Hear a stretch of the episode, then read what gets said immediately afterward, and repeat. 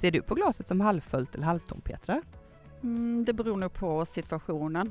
Ofta ser jag glaset som mer fullt än tomt. Men varför undrar du det? Jo, idag ska vi träffa en person som har vikt stora delar av sitt liv till att hjälpa människor att genom sina tankar skapa glädje och livskvalitet. Personligt tycker jag att det här ska bli otroligt spännande. Jag är ju själv en ganska glad person. Tycker nog i grunden att livet är alldeles för kort för att slösas bort på halvtomma glas. Men ibland så fastnar ju även jag i de där destruktiva tankarna. Ja, men jag tror att vi alla kan göra det då och då. Och det viktiga är ju hur man tar sig vidare. Men jag håller med. Det ska bli riktigt intressant att få träffa dagens gäst och prata med honom om hans resa och hans drivkrafter. Jag tycker det är dags att välkomna honom. Nu kör vi. Det gör vi.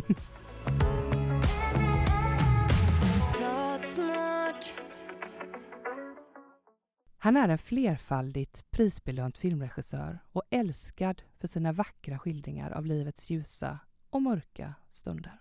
Hans mästerverk Så som i himmelen och uppföljaren Så och på jorden har berört många hjärtan och hyllats världen över. Idag är han högaktuell med sina böcker om att utvecklas och förändras som människa. Och han är för många en inspirationskälla och en vägledare till ett lyckligare liv. I över fyrtio år har han rest land och rike runt och föreläst om mental hälsa och hur vi påverkas av våra egna tankar. Det är en ära att idag få välkomna honom till Pratsmart. Välkommen Kay Pollak. Tack ska du ha, tack ska du ha. Superroligt att du är här. Det känns nästan lite overkligt. Okej, okay, varför känns det overkligt? För att när jag sa till min mamma mm. att du skulle komma och gästa oss på Pratsmart så blev hon fantastiskt glad och sa att Kay har varit en inspiratör för mig under många år. Hon har varit och lyssnat på dig genom åren på olika föreläsningar. Och det visste faktiskt inte jag. Så det var väldigt fint. Det är roligt att höra. Mm. Det är jätteroligt att höra. Mm. Så därför tycker jag, för, för mig personligen så är det väldigt, väldigt roligt att sitta här med dig idag. Mm. Och de allra flesta svenskar har ju en relation till dig. Men om vi går bortom den erkände filmregissören, författaren och inspiratören. Ja. Vem är du? Vi börjar med den lilla frågan. Ja, jag är ju ständigt funderande på hur det kommer sig att det blir som det blir mellan människor. Alltså, hur får jag en fantastisk relation med hon jag älskar som har levt ihop med i snart trettiosju år, Karin. Exempelvis det sysselsätter var oerhört mycket. Ja.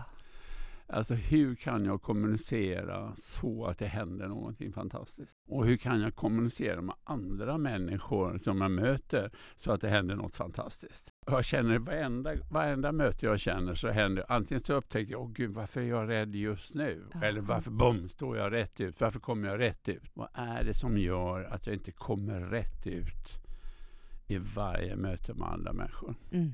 Det skulle jag svara på din fråga idag. För det sysselsätter mig ständigt egentligen. Mm. Hur kan man kommunicera på ett annat sätt? Ja. Ja. Och få den responsen man önskar. Ja, ja, det handlar ju om att hur kan jag få verkliga möten med ja. andra människor. Jag läste faktiskt i min egen bok idag. Och då kom jag ihåg, oj där fanns ett citat från Harry Martinsson. Och det är så otroligt vackert. Uh, han säger, apropå detta som vi just nu pratar om. Uh. Det är endast sällan var och en av oss förunnat att få uppleva några enstaka sekunder av glömska och möte. Allting strykes. Endast miraklet står tyst och stirrar i ögonen. Ja, det är på pricken. Alltså det händer ju ibland när du möter en annan människa att man upplever att tiden stannar. Vad är det som händer så att säga? Om, det är alldeles fantastiskt. Det är stunder man så att säga är helt levande som den jag var ämnad att vara. Är det de stunderna du ja, det är de väntar stunderna. På och jagar efter? Ja, det är de stunder man verkligen är levande. Ja. Det är riktigt. De andra stunderna är någonting annat. Mm. Kommer man att snabbspola förbi en dag när man inte har så långt kvar. Mm. Du har ju åstadkommit eh, otroligt mycket. Men hur började allt? Kan du ta oss med tillbaka till din barndom? Vad drömde du om som pojke? Som pojke var jag ju, drömde jag om att bli flygare. Mm. Sen så jag kom in faktiskt på Ljungbyhed. Men valde första dagen hoppa av. Jag kom på, jag ska inte bli officer. Nej. Jag ska inte bli, ha ett liv i uniform. Jag hoppade av. Sen var jag duktig i matte i gymnasiet. Så jag började läsa matte. Och läste matte, numerisk analys och statistik. Och flyttade från Göteborg till Umeå universitet när jag är tjugosju år. Fick ett jobb där, var på universitetet. Och först, alltså det är ju kort resa nu. Första dagen när jag är i Umeå så ser jag en skylt om att studentteatern har möte där och där på torsdag. Då gick jag dit. Och eh, den killen som var ordförande, han frågade ju, är det någon som vill sätta upp en pjäs? Jag hade aldrig gjort det i mitt liv. Men jag räckte upp en hand, det vill jag. Oh. Och så började det. Sen stannade jag i Umeå, jag var trettio år. Och där flyttade jag, sedan flyttade jag till Stockholm. Började på T V två göra filmer av alla möjliga olika slag. Underhållning, barnprogram, T V-teater och allt möjligt. Mm.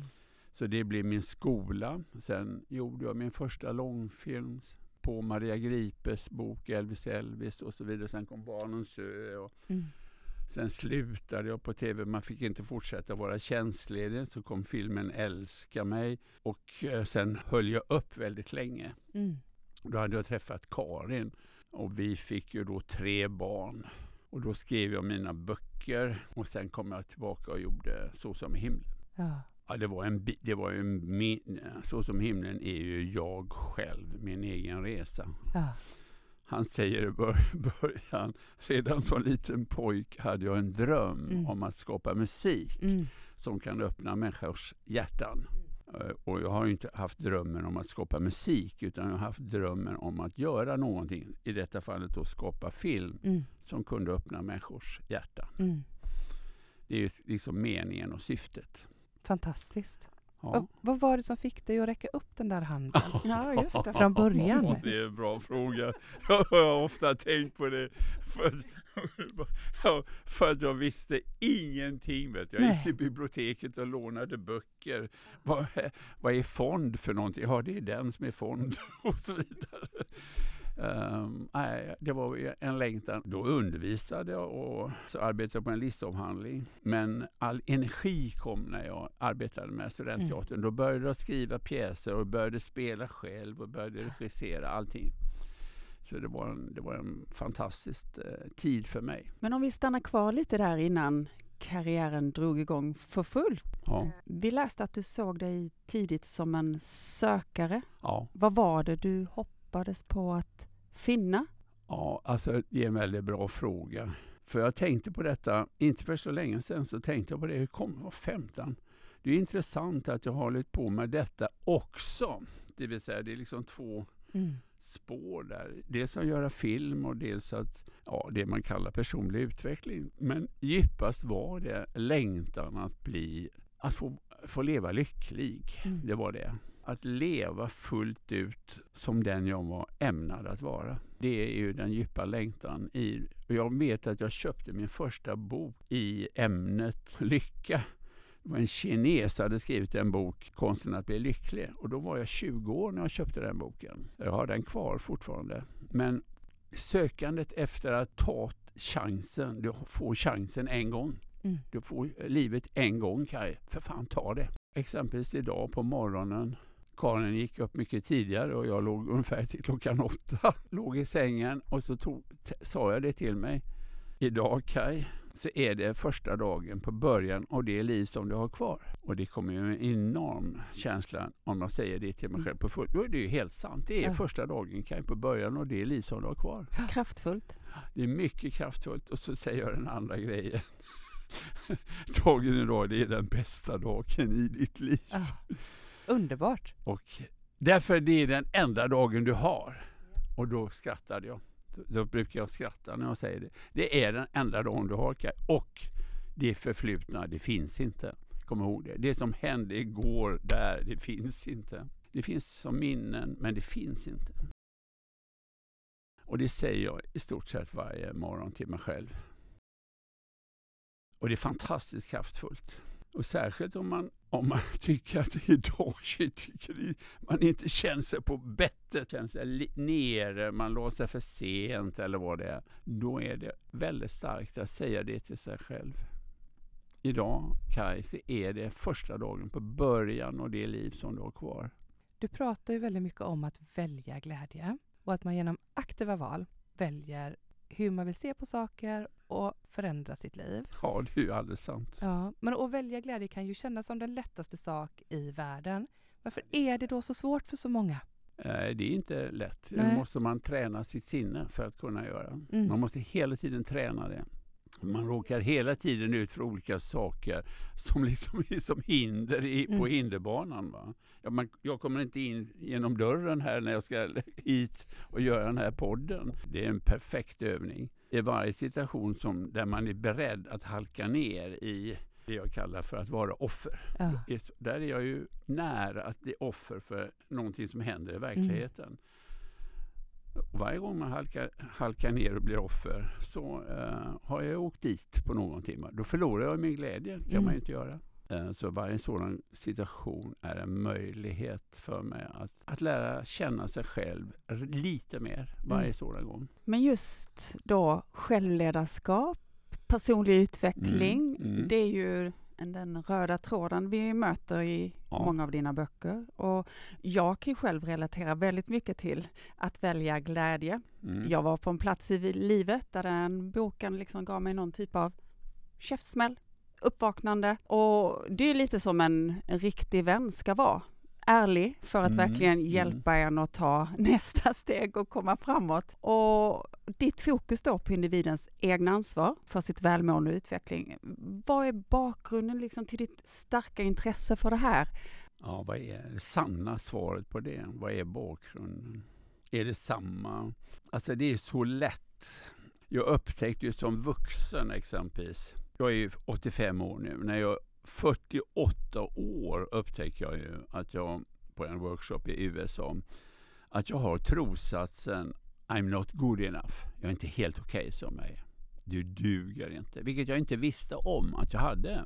Jag hade varit osäker och allt möjligt. Men då hade jag alltså gjort filmer och fått guldbaggar och priser och allt möjligt. Men ändå djupast inne i Kay fanns tanken du är inte helt okej okay som det är.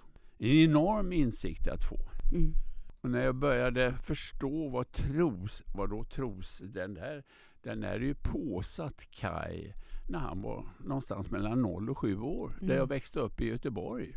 Den är ju inte sann. Det finns inget barn som föds med tanken nu inte helt okej okay, sån utan den var ju pålagd mig. Och den insikten är helt otrolig.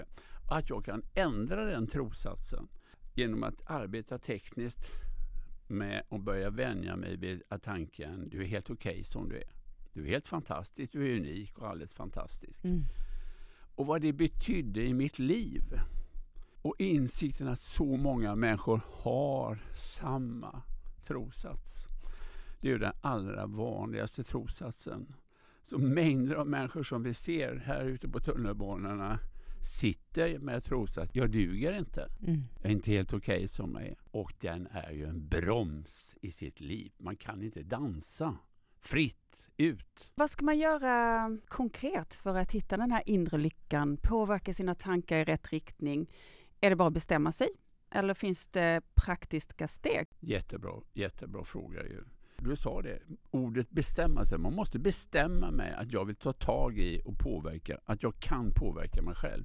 Och det var så fantastiskt. Jag hade en, en sån här chefsutbildning med tjugo unga chefer. Och det handlade om det här hur mina tankar påverkar mig och hur, hur jag kan påverka mig själv. Och så frågade jag då vid ett tillfälle där, kanske efter en timme, vad är det viktigaste som vi har sagt just nu, fram till nu? Och så fick alla sitta med det en stund. Och så var det en kille där som räckte upp handen. Ja, det är det. Att jag kan påverka själv hur jag mår. Mm. Guldstjärna, sa jag. Ja, för det var helt exakt det vi pratar om. Och det är en fantastisk insikt. Det vill säga att du kan fortsätta leva ditt liv och halka runt och gnälla och de andra gjorde att det var inte så lätt för mig i livet. Men du kan påverka dig själv hur du mår. Men hur du tränar dig att tänka. Och ju mer jag tränar, desto bättre kommer jag att må. De allra flesta lever ju i någon slags relation med människor som kanske tänker på ett annat sätt än man själv. Hur ska man förhålla sig till det? Oh.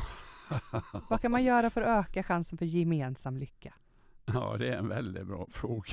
Det, det, det här, ungefär det jag börjar. Hur kan jag fortsätta? Hur kan min relation med den kvinnan jag älskar bli ännu bättre? Mm.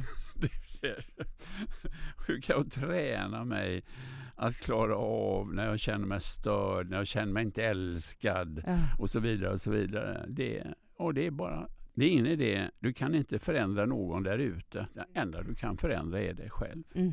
Sen kan den andra naturligtvis på, påverkas och lära sig. Och förändras också hon eller han. Men eh, till slut måste man kom, bita i det äpplet. Den som kan förändras är jag. Kan jag känna glädje i det så är det fantastiskt. Eftersom jag läste i bok, min bok idag, Ett bättre liv. Så kommer jag igen ihåg en sak, för det står... Att älska någon, och då tänkte jag på det. Att älska någon, det är att bestämma sig för att bli lycklig ihop med den människan. Mm. Och det är en förfärlig stark, bara, bara träna sig att bli lycklig ihop med en annan människa. Men att, den andra grejen är, för att älska någon, det är att sluta med alla fördömanden mm. av den andra personen. Mm. För de dödar relationen. Tror du att folk ger upp för lätt idag i relationer? Ja, kanske är det så. Mm. Kanske är det så. Det tänker jag ju ibland. Att, ja, vi har ju läst att alla, att det är väldigt många som skiljer sig. Mm. Om det nu är femtio procent eller vad det är som skiljer sig. Ja, och då tänker jag ju det. De har, för den stora grejen i en relation att få den att fungera. Det är ju, för jag var ju tränad så. Och de flesta av oss är tränade så. Att om jag känner någonting. Så skyller jag den känslan mm. på dig. Mm. Nu känner jag så här och det beror på dig. Och det är ju inte sant. Jag känner så här därför jag har valt att tolka det du sa eller gjorde så att jag fick de här känslorna. En annan person skulle tolka det du sa eller gjorde på ett helt annat sätt. Det vill säga, insikten är att jag äger mina känslor. Mm. Jag väljer mina känslor. Och den är revolutionär. Ja. Och jag blir påminn om det idag igen när jag läste boken. För det står ju, är det andra delen, den består ju av sju delar. Andra delen handlar ju om att jag väljer de känslor jag upplever. Och det tar en ganska lång tid att vänja sig vid den insikten. Den känsla jag har är en vald känsla. Mm. Det är före och efter i livet. När jag, och den, den kom, ja det är väl kanske en tio år tillbaka. Men den blir helt sann. Den känsla du känner just nu, Kay, har du valt att känna. Därför du valde att tolka det hon sa eller de gjorde eller vad det nu än var. Så att du kände den här känslan. Och en annan människa skulle ha tolkat det på ett helt annat sätt. Mm. Och för mig är det, man kan säga, det är ju nyckeln till frihet och nyckeln till att få ett medvetet liv. Det jag säger nu, jag klarar inte av att leva upp till allting jag säger. Jag är ingen guru utan jag är hela tiden på den resan att jag vill lära mig och träna mig. Alltså. Men det är sant exempelvis att det är en revolution i en relation när jag kan säga den känslan jag har nu har jag valt att känna.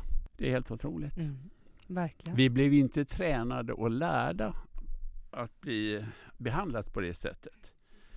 Utan vi blev ju tack vare, alltså våra föräldrar när vi var små, de flesta av oss, inte alla, en del hade fantastiska som reagerade på ett annat sätt. Men de flesta föräldrar eller vuxna runt oss när vi växte upp reagerade ju med att åh, mamma är så ledsen nu, eller nu blir jag så störd och irriterad för du gör så och så. Det vill säga de valde att reagera med att som offer, jag har de här mm. känslorna därför du är som du är. Mm. Och det var så vi lärde oss att skylla våra känslor på andra. Jag fortsatte med det.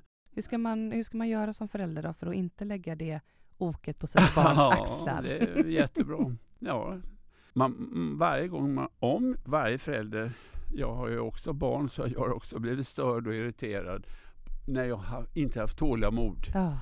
Tillräckligt eller varit för trött. Men det är ju viktigt att varje gång jag reagerar, åh nej men sluta med det där, mm. säger att ska veta att den känslan jag hade av irritation där, den hade inte med dig att göra. Den handlar bara om mig. Mm. Och det är viktigt att jag säger det för tre gånger till ja. dig. Alltså, det är viktigt att du vet att den känslan jag hade av irritation, den handlade bara om mig, inte om dig. Mm. Då, då kan jag lära ut det. Så tänk dig själv att du var barn och någon vuxen reagerade så till dig. Att den sa, plötsligt hade reager- du hade blivit störd, alltså den vuxna hade blivit störd och irriterad. Och sen sa den plötsligt till dig, kom ihåg en grej, Moa och Petra. Att den känslan jag hade förut när jag skrek åt dig, mm. så handlade det inte om dig. Det handlade bara om mig. Fint. Känn vad hade hänt i dig. Alltså, vilken befrielse. Fantastiskt. Du har ju inspirerat väldigt, väldigt många under många år. Vad inspirerar dig? Att klara av den ena situationen. Varje dag klara av varje situation. Så ta ett steg i taget. Ja, man får ta ett, det är väldigt bra att ta ett steg i taget. Mm. Men Kay, jag tänker på tillbaka. Mm. Eller, vi befinner oss just mycket i just självledarskapet. Och det används ju väldigt mycket inom organisationer och näringslivet idag kopplat till medarbetare och chefer ja. och ledare. Det förväntas ännu mer idag att stå på egna ben och hela den biten. Ja, sluta varför... skylla på de andra. Ja, lite det är så. Viktigt. Och att det är positivt mm. såklart. Mm. Men varför tror du man pratar så mycket om det just nu? Därför det andra sättet går inte. Det leder aldrig framåt. Jag tänker, vad hör du? Du är ute och föreläser mycket och träffar näringslivsrepresentanter. Är ja. det någonting du också möter? Jag har ju sådana, kan man säga, ledarutbildningar. De är allmänt väldigt jublande. Därför att vi har inte fått träna oss att klara av bara detta. Att skylla mina känslor på dig, det gör ju alla på arbetsplatser, kors och tvärs runt omkring hela tiden. Och det är inte utvecklande. Jag kan inte utvecklas om jag skyller mina känslor på dig. Dömt att misslyckas. Mm. Och jag blir alltid olycklig också. Har du följt med någon organisation eller ledare? Nej, inte, och liksom... inte, inte kontinuerligt. Nej. Så här, va? Det har jag inte gjort. Det skulle, det skulle vara en dröm att göra faktiskt, att följa med å, återkommande. Mm. Ja, men faktiskt. Mm. Mm. Du är välkommen att följa oss. Ja, ja, ja kanske det. Det är ja. roligt. Ja. Det är roligt, tack då. Ja. Men jag har suttit och funderat lite här över skillnaden på självledarskap ja. och ledarskap i förhållande att leda andra ja. som chef eller ledare. Mm. Och få med sig andra på sin resa. Vad tror du är extra viktigt som ledare? Hur kan man skapa psykologisk trygghet, pratar man mycket om idag. Vilka tekniker kan man använda sig av? Det som kommer upp för mig, därför att eftersom man själv har arbetat som ledare till, alltså de är ju inte mer än trettio till trettiofem personer i ett filmteam. Mm. Och, och hur jag sett, hur jag var för innan jag gjorde, om man säger prövar att lära mig ett annat sätt att vara. Mm. Så var, var det två olika Kay. Men hur kan jag som ledare skapa shining eyes, lysande ögon i mina medarbetare? Mm. Vad krävs av mig som ledare så att jag kan skapa detta? Alltså, alla är så här. Så fort, de, så fort jag kommer in i, i omklädningsrummet eller så fort jag kommer in där på jobbet ja. så är alla jättetacksamma för att just du är där. Ja. Då har jag kommit långt som ledare. Och, och jag tycker själv att jag lyckades skapa, exempelvis när jag gjorde filmen Så som i himmelen. Mm. Då hade jag, tycker jag, kommit dit. Att jag upplevde att alla, varenda människa i teamet var med om att skapa den där filmen. Jag hade lämnat trossatsen allt hänger på dig, Kay. Den är förödande. Den leder till hjärtinfarkt om man har trossatsen allt hänger på mig. Utan hade kommit till att vi alla, det hänger på alla. Mm. Att jag lyckades skapa det. Och lite grann upplevde jag att jag lyckades skapa shining eyes i människorna. Och det är ett enormt inre arbete som behöver jobbas med för att skapa det. Jag har två gånger har jag haft alla id- alltså elitseriens tränare i ishockey, alla coacherna där i, i workshop om hur kan jag skapa shining eyes i teamet. Och en del, en del lyckas ju det. Om du tittar på och, och även i fotboll är det samma sak. Titta, varför kom Island plötsligt det här lilla i E M och bara vann. Vad var de hade lyckats skapa? Att lyckas skapa den gruppdynamiken, det är ju en hemlighet som har med ledarens inre att göra. Ja. Men tror du det handlar om att väcka glädje, nyfikenhet, trygghet? Vad är det för känsla man vill nå fram och skapa hos medlemmarna i team för att få den känslan? Eller att se människor. Ja. Att se människor. Vad det krävs för den som är ledare krävs ju det att, att en enorm hunger att förstå varje människa, se varje människa, mm. kunna lyssna på alla mm. människorna. Inte bara för, jobba med sina egna fördömande tankar om någon hela tiden. Mm. Jobba med de tankarna. Varför har jag de tankarna? Det vill säga, det är in, den typen av inre ledarskap krävs för att jag ska. Jag kan ju inte komma och fejka mm. att nu är jag glad. Det funkar ju inte. Nej. Utan jag, måste, jag måste ha en inre utstrålning. Ah. Och då måste jag ha jobbat med mig själv. Intressant. Ja, det är, väl, ja, det är ju jätteintressant. Det är mm. så spännande. Ju. Kay, i boken Ett bättre liv. Ja. Man känner tacksamhet, man skrattar, man gråter. Ja. Men om man ska koka ner det då till en sak, vad är det som gör att det hugger tag så starkt i människor och ger så starkt intryck att ta del av allt det du delar med dig av? Ja, det är en intressant fråga. Möjligen att jag säger att eh, det här övar jag själv varje dag. Eller jag kan, kan inte klara inte av det här själv alltid, utan det är en ständig övning för mig också. Men under kanske är det det att budskapet är ju du kan påverka själv hur du mår genom att du tränar dina tankar. Hela tiden kan jag det. Tror du det skapar hopp hos människor? Ja, det är verkligen sant. Det vill jag faktiskt. Eftersom jag själv upplevde i mitt liv så länge jag hade trosatsen jag är inte okej som jag är. Det var ju fruktansvärt. Mm. Egentligen när jag förstod vad den, vad den skapade i mitt liv, rädsla och allt möjligt, konstiga saker hände i livet. Men när jag blev mer befriad från den och kunde säga, du är helt okej, Kay, du har mm. din unika talang, din unika storhet, vilken finns i varje människa. Så blev det lättare för mig att vara den jag var ämnad att vara. Mm. Det driver mig för att det skulle kunna se annorlunda ut i Sverige. Om, om, om jag hade fått det i, alltså jag önskar ju att man kunde ha det i skolan, va? Mm. I högstadiet och gymnasiet, att det fanns ett sådant ämne. Mm. Verkligen. Självledarskap, eller lära känna dig själv, eller träna dina tankar om dig själv, eller vad det än är. Va? Mm. Skulle vara helt, vi skulle vinna enormt alltså. Och de ekonomiska eh, följderna av det skulle vara helt otroliga. Vi kan inte fatta vad som hände om vi lärde det ända från början. Ja, vi ser ju att den eh, psykiska ohälsan ökar bland många åldersgrupper idag, främst kanske bland unga. Ja, ja. Så absolut, det hade ju varit eh, ett väldigt fint verktyg att få med sig för många ja. in i vuxenlivet. Vad är de vanligaste reflektionerna du får när du är ute och föreläser för människor? ja, ja, det här skulle alla höra på. Ja. Det brukar de faktiskt säga. Därför att man blir... Nu har jag ju lärt mig att prata om detta på ett begripligt sätt. Så att, och det är väldigt roligt. Eh, att, eh, jag har hållit på länge och då har jag lärt mig hur jag kan formulera så att inte det stöter bort andra människor.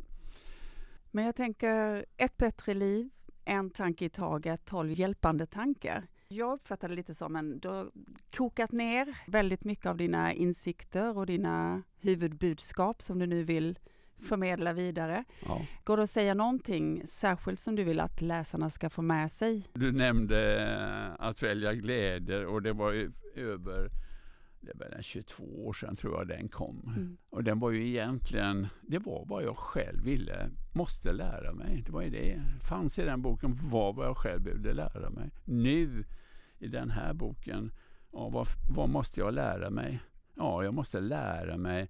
Och jag läser det varje morgon för det har jag som en lapp på skärmen, på alltså bildskärmen där jag sitter och skriver med en dator. Du väljer de känslor du upplever. Står och läser den texten varje dag. Det måste jag ju ständigt lära mig. Så det är min egen resa. Och att du kan påverka det, Kay. Det lurar hela tiden någon tjomf, som nu, kan, nu blir jag offer igen. Men... Men ställ dig upp, Kay. Hantera situationen, pröva nya tankar. tror du det är för att du är så autentisk och ärlig som gör att du når fram så starkt till människor? Ja, ja det, det kan vara det. Mm. Önskar du att andra var mer ärliga? Ja, det önskar jag väldigt ofta. Mm. alltså, ja, det gör jag verkligen. Jag längtar ju otroligt efter möten mellan människor som man känner nu är det en verklig stund. Mm. Men jag upplever ju ofta att det här mötet, här är en person inte sann. Mm. Och det känner jag i kroppen. Mm. Jag liksom kan inte sitta still. Nej. När en person, det är dubbla budskap i kommunikationen. Och det jag får fnatt alltså. Och, och då, är, då är jag, måste jag träna mig. Ja, här är en person som har rädsla. Annars håller man inte på med dubbla budskap. Så övar jag nu att se i stor ömhet på den här personen. För att om jag blir störd och irriterad på en person för att den har dubbla budskap, då, kom, då funkar det inte. Utan det är igen en situation där jag måste öva. Du har en möjlighet mm. att öva.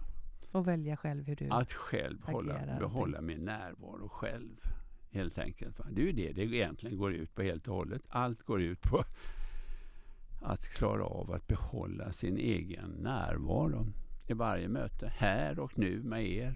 Fantastiskt fint att få sitta här med dig idag. Mm. Verkligen. Mm. Och vi samlar ju alla på oss olika erfarenheter, blev sig genom livet och hantera motgångar och medgångar olika. Men om du skulle få avsluta med bara ett livsråd, vad skulle det vara? ja, ja. Det som egentligen som kan hjälpa väldigt många människor att börja flytta sig på skalan för mm. att må bättre. Mm. Det är att träna sig, att fokusera på saker jag verkligen kan känna tacksamhet för. Mm. Det slår allting annat. Om, för då upptäcker jag att jag, alltså jag kan ju halka runt i det här livet och vara gnällig och tjatig i ett kör. Och det, livet blev inte så bra därför de andra var som de var. Mm. Det vill säga att vara, fortsätta vara kvar. Men bestämmer jag mig för. Jag tänker göra ett skifte, pröva att ändra. Börja fokusera på varje dag på det du kan vara tacksam för. Fem, tio, fem saker på kvällen eller vad det kan vara, eller på morgonen. Jag gör det jätteofta. Jag är tacksam för det och det. Och det påverkar mig ju direkt. Och det ska man inte göra. Okej, okay, jag prövar det här en vecka. Utan faktum är att jag måste göra det kanske ett helt år. Göra en sådan övning ett helt. Då kommer jag upptäcka något fantastiskt. Ah.